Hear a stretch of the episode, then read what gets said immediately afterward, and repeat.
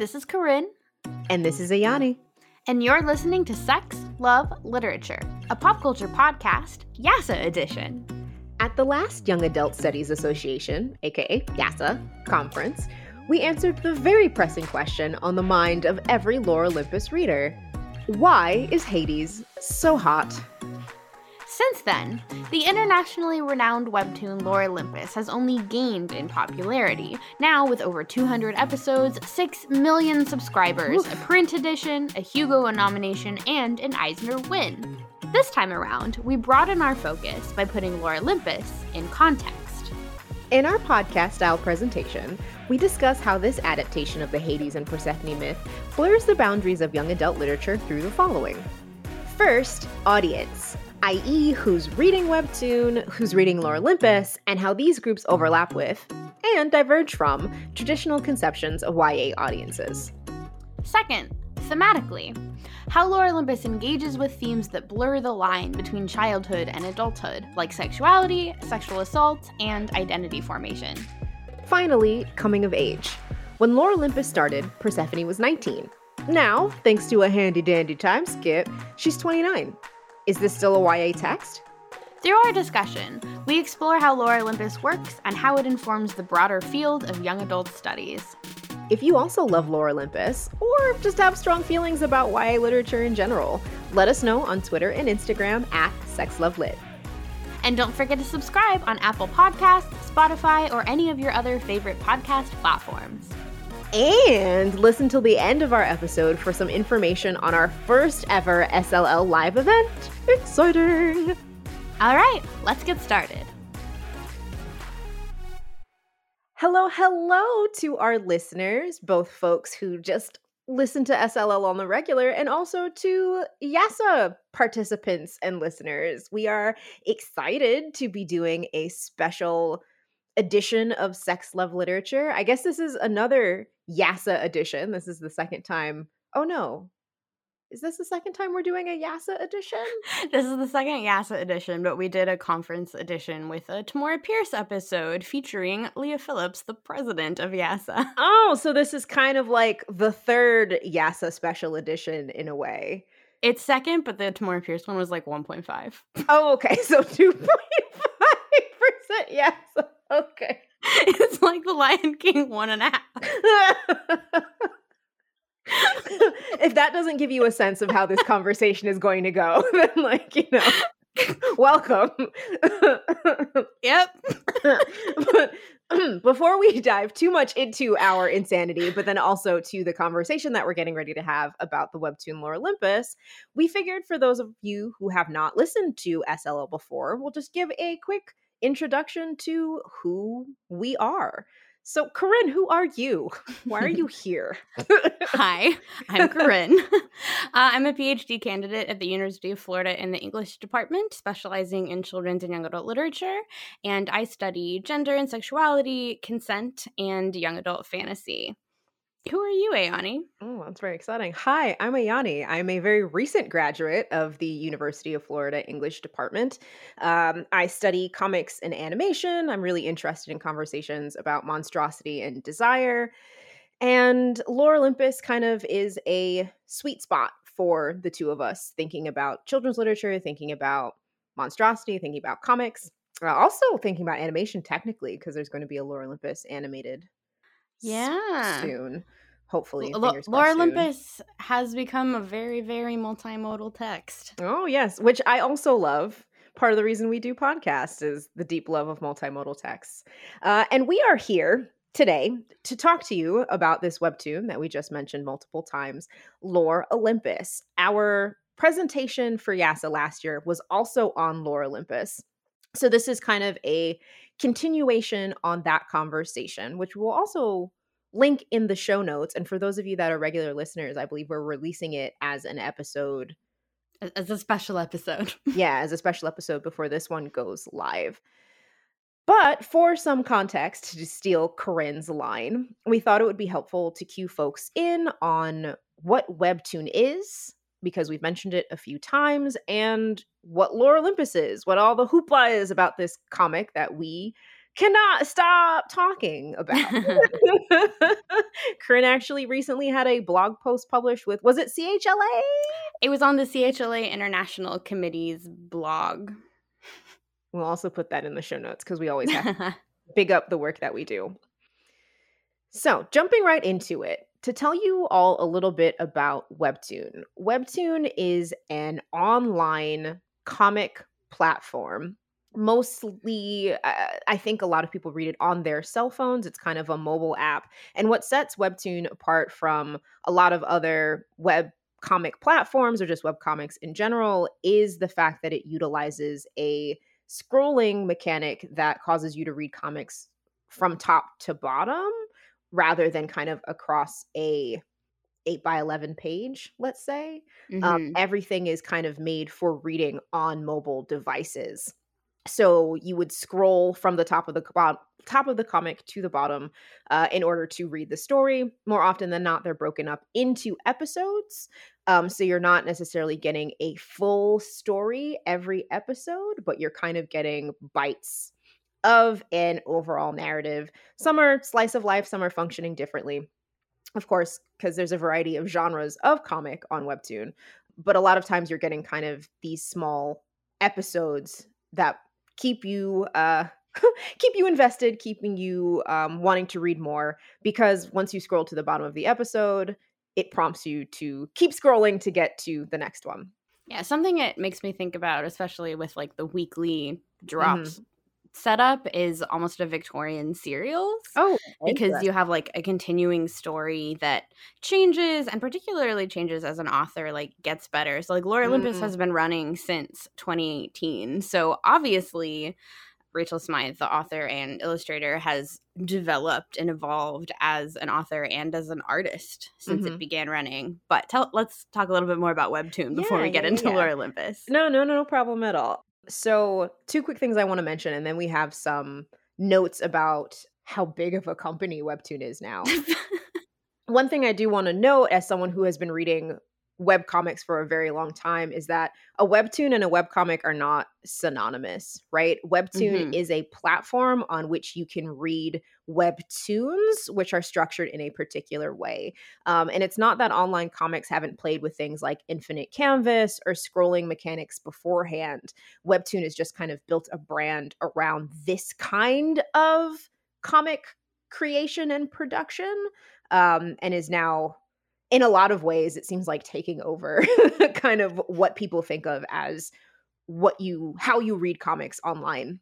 Mm-hmm. So according to the company, Webtoon now draws over 72 million monthly active users, 14 million in the US, so including Corinne and I, and are posting revenues of over $100 million a month, which is huge. One of the things that's worth noting is that big US comics publishers are starting to put comics on Webtoon. So there's an Archie Comics Webtoon that's running that I read called Big Ethel Energy. There are a few DC Comics Webtoons that are currently active.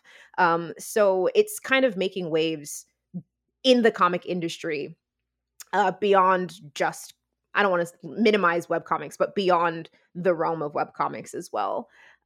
Apparently, currently, the majority of revenue transactions come from Korea and Japan, with the U.S. coming in third. But the company sees the American market overtaking Asia in the next 3 to 5 years based on their current growth rate, which is really interesting.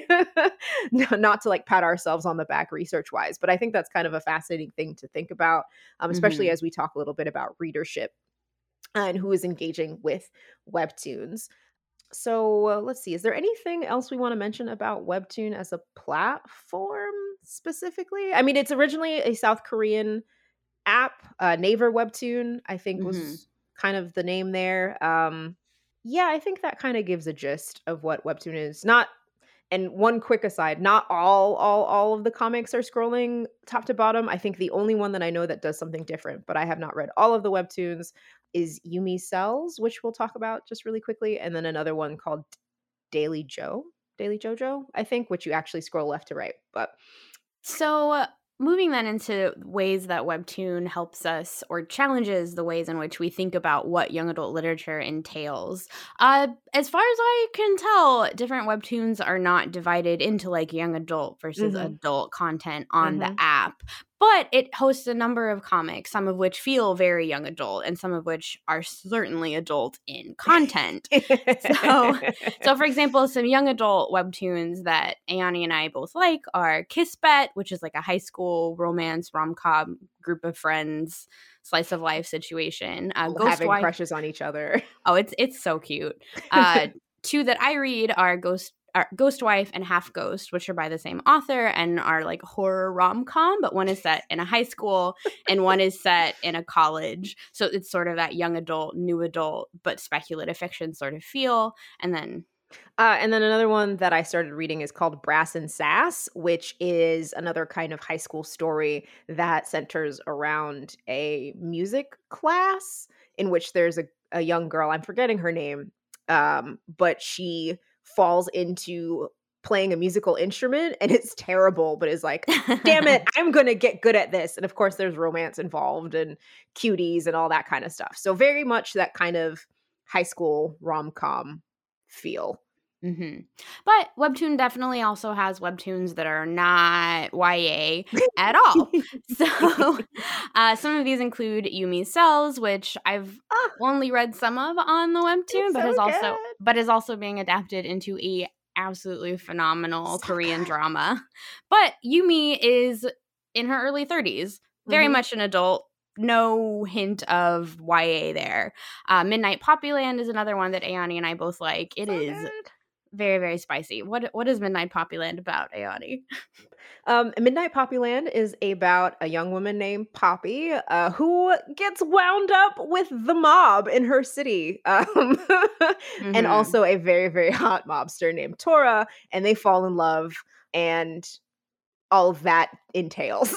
There is perhaps mature levels of both violence and romance, very steamy romance going on in that comic. Yeah, Tora is often not fully clothed. Oh, yeah. Yeah. And another one that feels squarely outside of YA, though I do think we should nod to what we mean when we say YA kind of a thing, is Let's Play, which is another huge Webtoon on the platform. The main characters are all in their 20s, some earlier 20s, some later 20s, but there's a lot of grown-up sex happening, a lot of conversations about what it means to be in relationships, what it means to be an adult, what it means to, define the relationships that we're having. And it's geared more towards an adult audience. Yeah, it's really good though. It's fun, it's funny. And I will say these aren't like, as someone who studies pornography, these are not like explicit texts per se, but they are geared more towards adult readers, it feels like. So there are, as we mentioned, a number of ways of thinking about what makes something a YA text, and we'll get into more about like the age of the characters and thematically what makes something feel YA. But one way that young adult literature can be defined is by the age of the audience. As is classically argued about children's literature is one of the only kinds of literature defined by its audience rather than always by the text itself. So young adult literature often falls into that same category. So then thinking about who's reading Webtoon, who's reading Lore Olympus, and how they overlap with and diverge from traditional conceptions of YA then, Gen Z and younger millennials make up 75% of Webtoon users worldwide, and 70% of the users in the US are under the age of 24. 58% of Webtoon users are female. And these demographics differ significantly from the audience for printed periodical comics in the US. So this is really interesting in how we think about who is reading YA, and particularly who is reading fantasy YA, which is traditionally a genre written by and for women. So Webtoon is definitely falling in that category, even as it is not limited by the traditional marketing categories that often define what is YA that comes from like a publisher. Right. Yeah. That is an excellent point and very interesting to think about. I kind of laugh when I think about the demographics because we are definitely not under the age of 24. But I know a lot of the people that I talk to about Webtoon are over that demographic. So it's just really interesting to think about. Well, and also thinking about, I think, and maybe we'll come back to this a little bit, but it's also thinking about the line, the dotted line between young adult and new adult literature, which, you know, some people argue exists and some people maybe argue is a failed experiment. But it's that sort of phase where you're not a teenager, like you're not living at home with your parents, but you're not necessarily a full adult yet. So like college age people a lot of the time. Mm. I mean, I still technically lived at home with my parents when I was college aged. I mean, I guess not when I was on campus, but that's neither here nor there. So Corinne and I have been throwing around a title, Lore Olympus. I'm confident that some of you that are listening are very familiar with Lore Olympus. You probably clicked on this episode because it had Lore Olympus in the title. But for those of you that are not familiar, we wanted to give a very quick kind of synopsis, rundown, description. Yeah, all those words. Crash course, yeah, of what Lore Olympus is. So Lore Olympus is a adaptation of the Hades and Persephone myth. One of the taglines that is often attached to the comic is "Witness what the gods do, ... after dark." So it's kind of playing on these. The story of the pantheon of the Greek gods, those kind of characters are frequently appearing, but the focus is on the romance, and I use romance very specifically, of Hades and Persephone.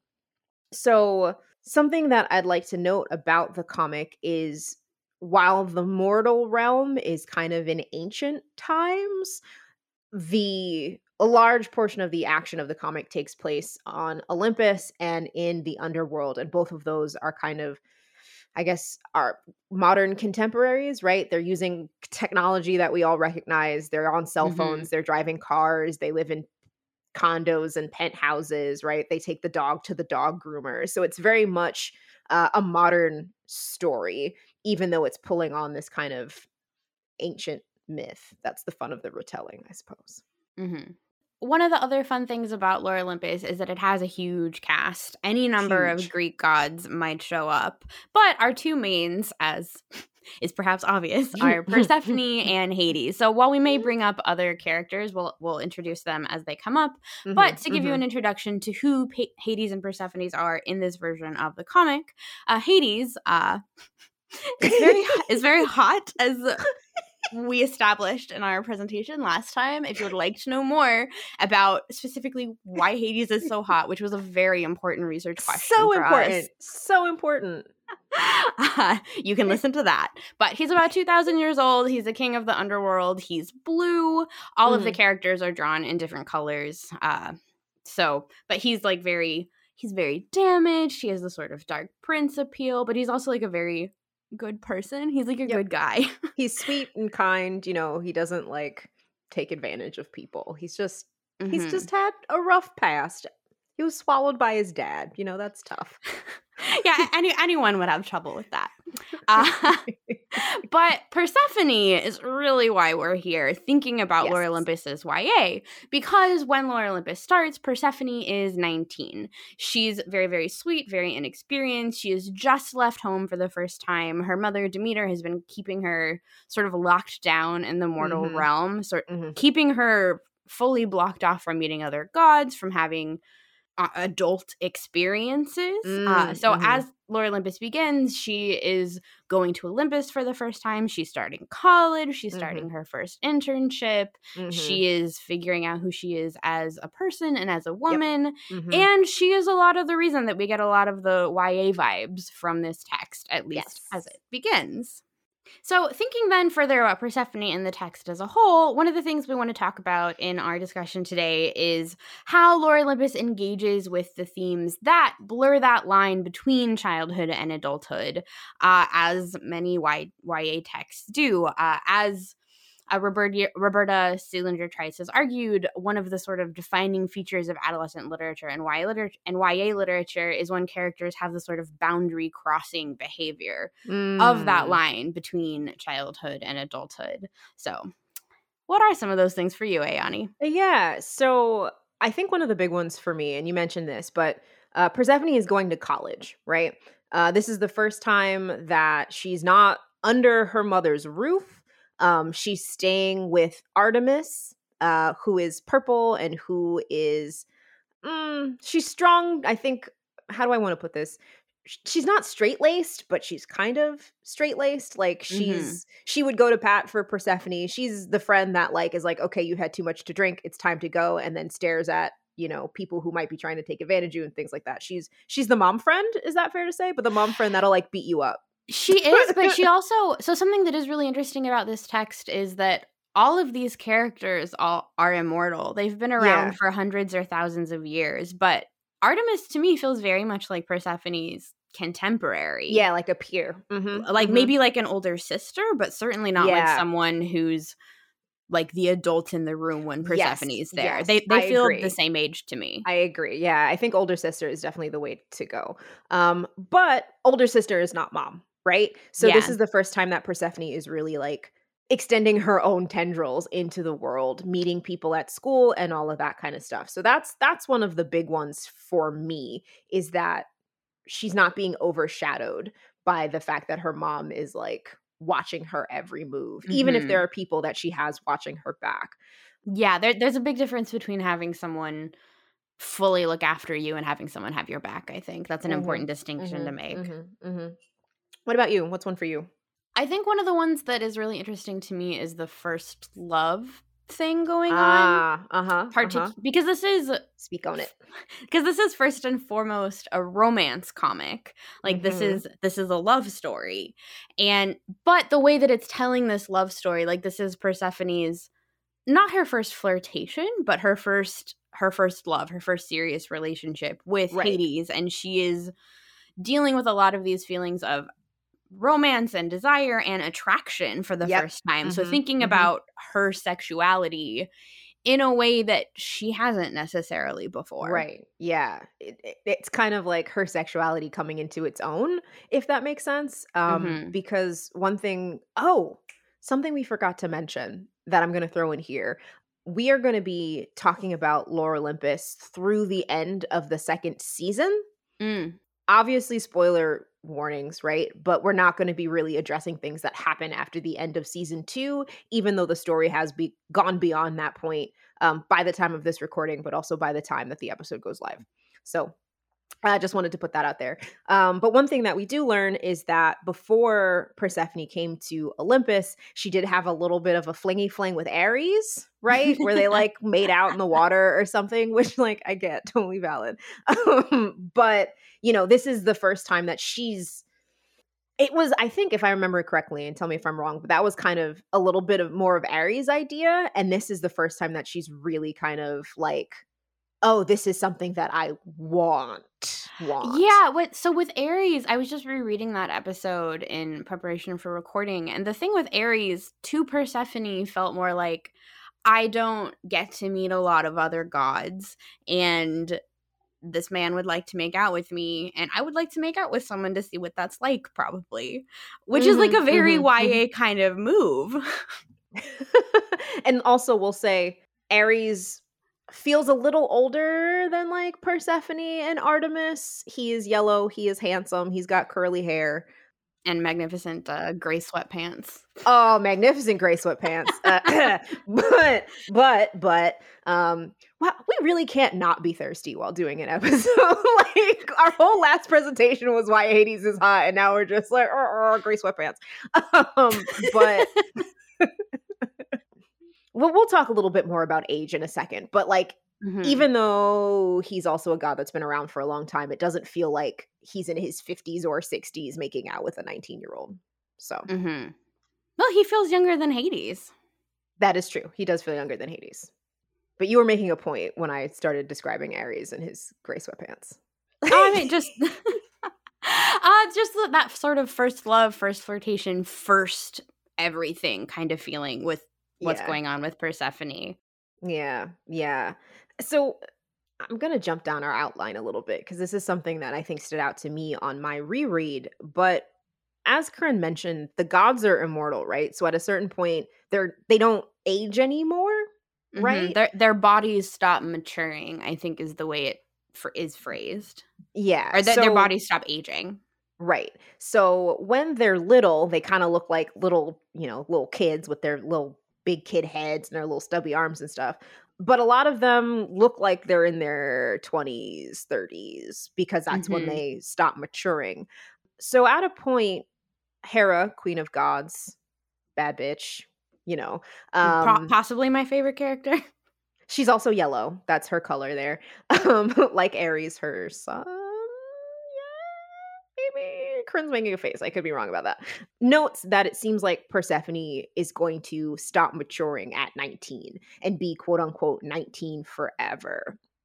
So there is this kind of interesting push and pull between kind of, and this is another reason why we're talking about this, between kind of being stuck in a youthful space forever, but also kind of the idea of forever, right? Because no one can really be 19 forever, even if you look that way, right? And Persephone has some things with the concept of forever that she needs to kind of wrestle with, at least throughout the first, season and a half of Lore Olympus. So, and cut me off here if there's something that you want to say or jump in on, but Persephone, as part of, I guess, her mother agreeing to send her to school in Olympus, gets a scholarship with the goddesses of eternal maidenhood. Yeah. So that's Hestia, that's Athena, that's Artemis, who are all lovely ladies, right? But it is, the goddesses who are eternally virgins, right? And that kind of brings up the concept and the conversation of virginity, right? But it's also this kind of concept of making commitments at the age of 19 that are going to, quote unquote, be your forever for the end of time. So if we're thinking about that idea of like crossing that boundary, not that there aren't decisions that you make as a kid that stay with you, right? But there is something about that like finality of decision, but also questioning if these are the decisions that you want to make that kind of have a YA feel. And for this in particular, it's a question of Persephone making a choice about her identity as a goddess, like that won't be malleable anymore at a certain point. And also to be clear, being a member of the goddesses of eternal maidenhood isn't her idea. It's an identity that her mother wants to put onto her and wants her to become a part of. This isn't a choice that Persephone necessarily wanted to make, which I think is very important and creates some of that tension, right? She said yes in order to get out of the house, but now that she is out of the house, does she want to keep saying yes to this thing? Yeah, there's a sort of repeated refrain of like for all eternity when Persephone is faced with the decision of if she really wants to make that kind of commitment for all eternity. And there is something also, I feel like we're breezing through these really quickly, so like let me know if we need to slow down a bit, but there's also something that happens to Persephone that makes her potential commitment to the goddesses of eternal maidenhood a little bit more complex and complicated. Yeah, so we've been talking around it a little bit, but I will go ahead and say just content warning, we're going to talk very briefly here about sexual assault. And this is actually the reason that I talk about Lore Olympus in my research, is that Persephone is sexually assaulted by Apollo fairly early on in the webtoon, and the sort of ramifications and consequences and fallout, and also just like emotional stuff that Persephone has to deal with that continue throughout the whole webtoon, and I'm interested to see where that goes with season 3. But the ways the ways that Smythe is dealing with sexual assault, I think, are also in conversation in interesting ways with texts like Speak and other sort of YA texts that we think of as foundational in how we think about rape culture in young adult literature. So not to put you on the spot here, right? But, well, you do talk about this in reference to or in connection with some other texts in your dissertation. So Do you want to briefly just like point to some of the other texts that you feel like are in conversation with Lore Olympus and thinking about how Smythe handles sexual assault here? Yeah, so in my dissertation, I'm particularly looking at the way that consent works in young adult fantasy. So my conversations are limited more to speculative fiction rather than realism. But so Lore Olympus is in my chapter on individual experiences of sexual assault. So I see it as in conversation with Rachel Hartman's Tess of the Road, and in with Juliet Marillier's Daughter of the Forest. It's also in conversation with other texts that think about rape culture more broadly, particularly through the world building of speculative fiction. So some of those would include like Tamora Pierce's Will of the Empress, Tess of the Road again. And while it's not strictly speaking a YA text, N.K. Jemison's The Awakened Kingdom, which is the novella that comes after her, what's it called? Oh, that's the novella that comes after the Inheritance trilogy. But part of the reason in my dissertation, and perhaps why Lore Olympus is interesting, is that sexual assault is often, especially historically, and by historically I mean just 20 years ago, considered something that is too adult or too mature for a young audience, even though it's something that happens and something that teenagers experience or know someone who has experienced. Sure, yeah.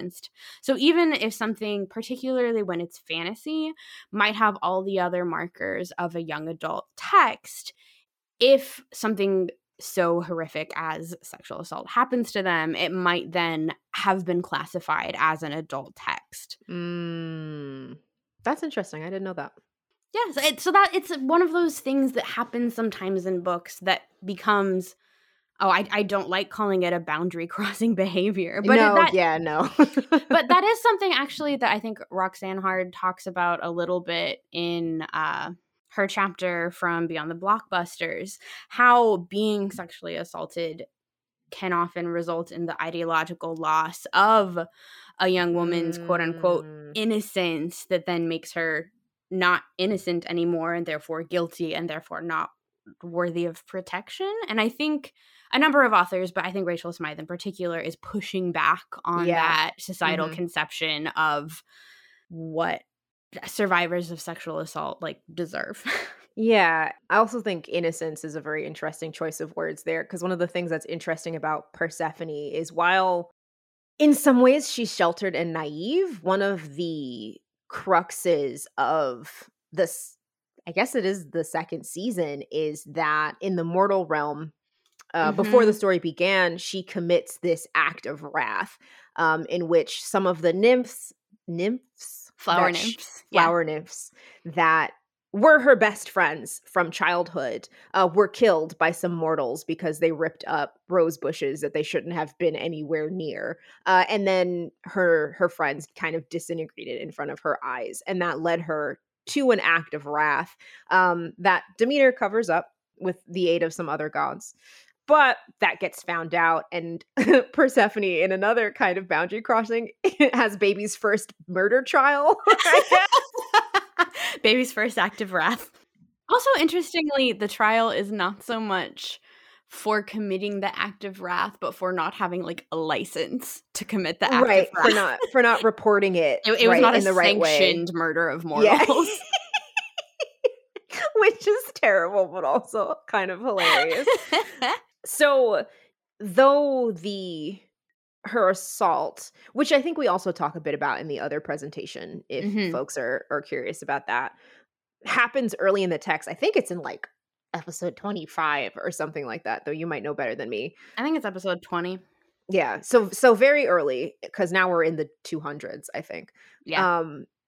Persephone is never set up as like, I don't think innocent is a word that I would have attached to her. She doesn't she's not world weary, right? She hasn't had a lot of interaction with others. But so something that I think is interesting, and we talk about this more in our other episode, but is the conceptions of innocence that the audience puts on Persephone in the comics or in the comments. So every episode is open to reader comments, and there's sort of a community of commenters going on every episode as it drops. And it is very, traditional, accepted to refer to Persephone as like a sweet little cinnamon roll. Mm-hmm. Mm-hmm. And also, like, it is also in the text that her name was Cora, and now it's... Oh, is it Cora or Corey? I have no idea. So her name was Corey. Corey? I don't know. It's Kore. I don't know. But her name was Corey, we'll say. Which means maiden. But then after she commits this act of wrath, her name becomes Persephone, which then means bringer of death. Mm-hmm, mm-hmm. So this is another sort of boundary-crossing moment for her in which her identity shifts because she has done this thing that makes her no longer quite so innocent. Right. That makes her a little bit terrible. And it's interesting. We keep saying boundary crossing, and as someone who studies monsters, I can't not say this, but like the boundary is often the thing that creates monsters. So I think it's super interesting. Mm. Yeah. It's super interesting when we're talking about crossing boundaries, because a lot of the conversation about monsters and monstrosity is that monsters show you what boundaries not to cross, right? Mm-hmm. But it sounds like, in a sense, that growing up is all about crossing boundaries and finding out which ones you want to step over, maybe what kind of monster you want to become, right? Oh, interesting. Yeah, I know. That was kind of a spicy take. I like it. I like it. But because we do not want to necessarily have this be an hour and a half long episode, as we are wont to do, I'm going to scoot us along here just a little bit, because I think we're touching on something, or we were very near something that happens in season 2 that completely changes the text in a lot of different ways. Mm-hmm. So after Persephone goes on trial, Zeus, who is the king of the gods in purple and still kind of a fuckboy, but not like as terrible as some other representations of Zeus. He's not like evil like Apollo, but he's like definitely a jerk and a misogynist. Yeah, and plays ball. Yeah, he's not the best husband to Hera, but he is not being set up as an assaulter. Rapist. A rapist. Yeah, assaulter is not the word I wanted. Like Apollo is. However, because of his own machinations and decisions, he sentences Persephone to being bound to the mortal realm to fix some things to make it pretty and nice as her punishment for her act of wrath. Not really, it's for other reasons, but like that's what he's touching it as. Other plot reasons we won't get into. Yeah. But basically putting everyone in limbo and on basically putting Persephone and Hades' relationship on ice, because that means they then can't see each other, because he forbids travel between Olympus and the underworld and the mortal realm. Yes. So what that does for us narratively is that after we get a little bit of Persephone being bound to the mortal realm and being sad because she didn't get to tell Hades that she loved him, even though he got to say it to her before they were ripped apart. And I read this again today and I cried about it a little bit again. We have a 10-year time skip. Dun, dun, dun. So Persephone is no longer a 19-year-old who is figuring out crossing boundaries. She's a 29-year-old woman who has a boundary that she desperately wants to cross but is being forbidden by stupid Zeus. Oh yeah, she's like a grown-ass lady. Also, the fan reactions, I would like to say, to the 10-year time skip are hilarious. So like one of the top, so all the top comments are all in all caps, but the one that is my favorite is OMG 10 years, Zeus eat a rock, you bastard. And who can we quote that to? Asia 6713. All right, excellent. Eat a rock is like great. People are like I remember being like flabbergasted by the time skip and being like, this changes everything. Yeah, it really, really does. It changes a lot of things. So kind of to start from that, because we are going to get to our ultimate question of this presentation, but one of the things that I've seen as a critique of Lore Olympus is the fact that there is this very large age gap between Persephone, who is 19, and Hades, who is 2000. Well, and the problem is the problem is not just that it's an age gap, it's that it's an experience gap. Yes. Mm-hmm. And that Persephone is still on this line between young adulthood and adulthood when she's 19. Right. When she's 29, she's not on anymore. Right. She's had a bevy of experiences, but also now a chance to kind of grow into herself as a person separate from her relationship with Hades, though, of course, and separate from her relationship with her mother, because her mother is banished somewhere else. Yes, you're absolutely right. Her mother is banished somewhere else and stripped of her powers, so she can't get back to Persephone. So she really has a chance to kind of become a full adult in a way that changes her relationship to Hades, I think. I kind of have a joke that I tell Corinne sometimes that when it comes to loving immortal deities, I need my human or younger protagonist to be at least 25 so that they'll have some life experience. Because at 26, if you want to love that 9,000-year-old man at 26, okay, all right, fine. At 19, I'm a little like, I don't know, you're still a baby. Being a little facetious here. But for me, that completely kind of changed things now that she's 29, because I know what it's like to be 29. I was making a lot of different kind of decisions for myself that I'm going to live with for the rest of my life at 29 that at 19 were, let's just say, more nebulous. We'll put it that way. I'm not going to pour my whole life out there. Your brain's not done cooking when you're 19, but it is when you're 29. Right, when you're 29. One of the things that's interesting, and I think Corinne pointed to this early on in our presentation, but Smythe's art style has also been shifting throughout the story as she becomes more comfortable drawing her characters and things like that. And one of the things that I noticed is even though Hera early on says that Persephone stops maturing, she'll forever be 19, Persephone at 29 does not look like a teenager to me. She looks more like Hestia, who Hestia is the goddess of the hearth, right? Yeah, the goddess of the home and the hearth. But yeah, Persephone has always been always been a busty woman.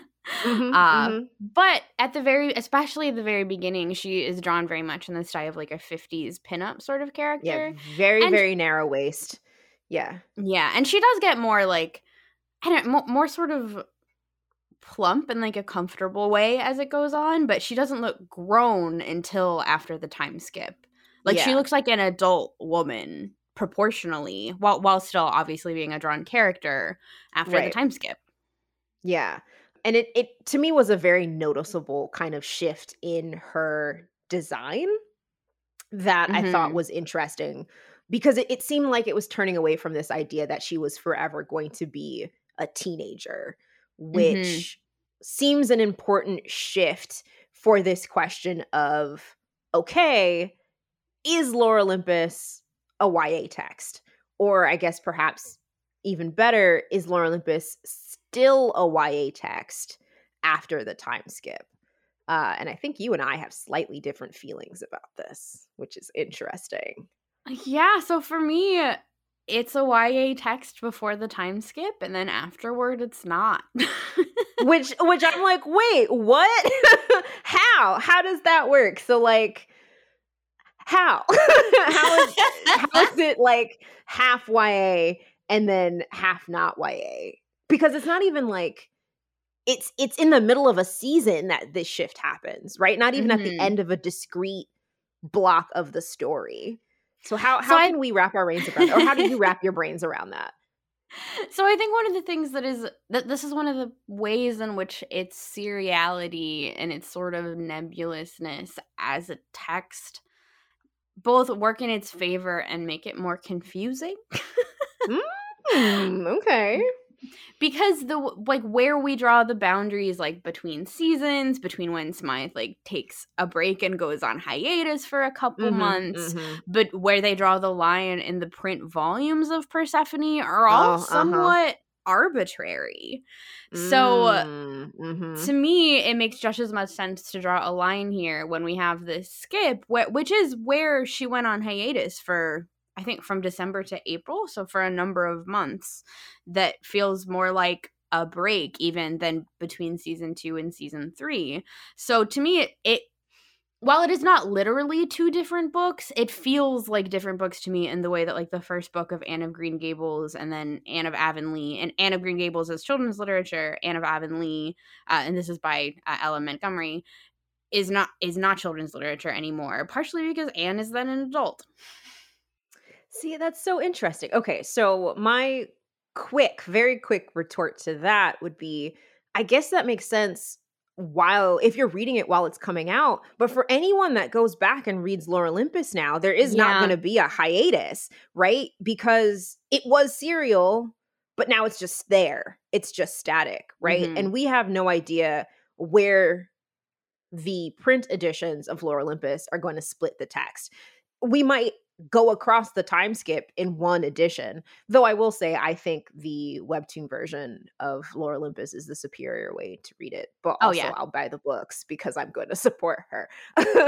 You know, so it's like that time space mattered to you in your reading of it, but anyone that picks up Lore Olympus after our presentation is not going to have to deal with that same break. It's going to just bleed from one episode to the other. And also, there's some back and forth in those episodes where we get kind of, I think, Persephone at 29 and then go back to Persephone at 19 to come forward again to Persephone at 29. So, like, she braids those things together in a way that makes them harder to pull apart from each other. So I don't disagree with you, and I could be persuaded. I think that it could. So here's the thing, though. It feels to me like the time jump happened so that Hades and Persephone can have, like, a lot of spicy sex. Oh, boy. I'm sorry. But in a way that won't make readers feel icky, you know, in a way that there was still that sort of, like, nagging in the back of your head when she was 19. Like, the same thing happens in, I'm sorry, I'm going to bring up K-dramas, but the same thing happens in the Korean, in the K-drama Goblin, also known as Guardian the Great and Lonely God, where the main character is 19 and there is a time skip and then she is 29 and that's when they have sex with her, like, 1,000-year-old goblin lover. It's fine. I'm just cracking up because you're like, I'm sorry I'm bringing up K-dramas. Anyone that listens to our show knew this was going to fucking happen. Like, own your truth. Own your truth. To not have, like, the guilt. And it's not that teenagers and young adults can't or shouldn't have sex. They absolutely can and should. That's not my business. But, like, it's the age gap that makes it kind of icky. And now it's not icky anymore. Right. And it's and I think you're right to say it's the age and the experience gap. Right. Yeah. I guess the thing that I'm struggling with is separating the text, right? And pulling the 19-year-old part of it apart from the 29-year-old part of it. That's kind of where my brain is getting a little stuck, because it's not that I disagree 100%, because I think you're right. I think things are going to be different, let's say, now that she's 29. Because when she was 19, they kissed a couple times and they snuggled, but, like, it was chaste. There were some butterflies involved once, you know? Mm-hmm. And we're not going to talk about season 3, but it feels a little less chaste, let's say. It feels thematically and aesthetically like a different, a continuation of the same story, but a more adult story. Yeah. But also, so, I also see your argument. It's the same readers. It's the same text. It's on the same platform. You're not putting down a book and picking up a different one. So I do think this is one of those things that then challenges the boundary of YA. Mm-hmm. Mm-hmm. Mm-hmm. Which I guess 100% is the point. Yeah. Yeah, that's the whole reason why we're doing this. I think it's a really tough question. And honestly, I mean, this is kind of the fun of doing a conference presentation, is that we would love to hear what you all think. Do you think that Lore Olympus transforms halfway through? And I if that sounded facetious, I don't mean it to be facetious, because I think it's an interesting question, right? But do you feel like it's YA and then it's not? Is it all YA, even though the protagonist is now not a YA, right? Mm-hmm. Yeah, because I would say, I mean, people still call me young lady when I go out, but that's because nobody knows how old I am, you know. But I feel like once you're 30, you're not technically a young adult anymore. You're just grown. you're just an adult, you know. So yeah, I would love to hear from you all, our listeners. What do you think Lore Olympus transforms? Do you think it's YA all the way through? What are your thoughts?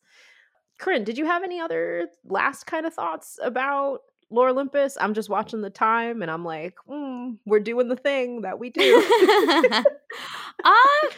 More, I think I would love to know what other people think more about how Lore Olympus can expand how we think about what YA can do and is, and then what sort of ways in which it pushes the boundaries of YA studies, the central question of this conference.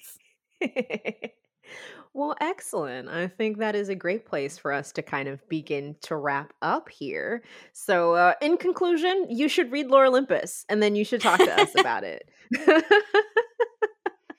So there are several places you can find us. Some are the normal places like Facebook, Instagram, and Twitter at Sex Love Lit. And there is one more fun place where you can find us. We are actually going to be doing a live talk as part of the a live Q&A. Oh, a live Q&A. That makes it sound even more like official. Yeah, but we're going to be doing a live Q&A as part of the YASA programming, which is very exciting for us. We don't often do like live SLL events, so this is the first, and we're on pins and needles about it in a good way, not in a bad way. So if you are registered for YASA, please make sure to come hang out, ask us questions, talk to us about Lore Olympus or anything else that we might have brought up today, like dramas. Tell us how hot you think Hades is, please. And also maybe Aries. Or Aries. Or there's one thing I want to mention before we cooled out completely. I just thought of a funny thing. But yes, if you're not registered for YASA, then you should 100% register for YASA so you can come hear us talk, but also hear all of the other wonderful presenters that are taking part in the conference. It's going to be great. It's going to be a lot of fun. So actually one last anecdote to close us out, because I thought this was hilarious and I forgot to mention it before, but Artemis actually gets very up in her arms when she realizes that no one else in the Goddesses of Eternal Maidenhood are actually virgins. This is a very important note. Just as a coda, the Goddesses of Eternal Maidenhood is not just a replication of purity culture. It is a sort of tongue-in-cheek commentary on it, because Artemis is really the only virgin we got going on here, because Hestia and Athena are definitely sleeping together. Oh, 100%. They're like a couple. They live together, they are a couple. We see it in the comic. Yeah, they are in a lesbian relationship. Also, like, Athena had like super queer vibes the whole time. And it was just very funny when Artemis figured out. She was like, am I the only one that's taking this seriously? And it was very, and the answer is yes. yes, she was. And that's how we'll end our talk today. Oh, I snorted. Oh my goodness. But thank you for joining us. We love it when you listen. So yeah. We do. And I guess we will see you all again soon. Bye.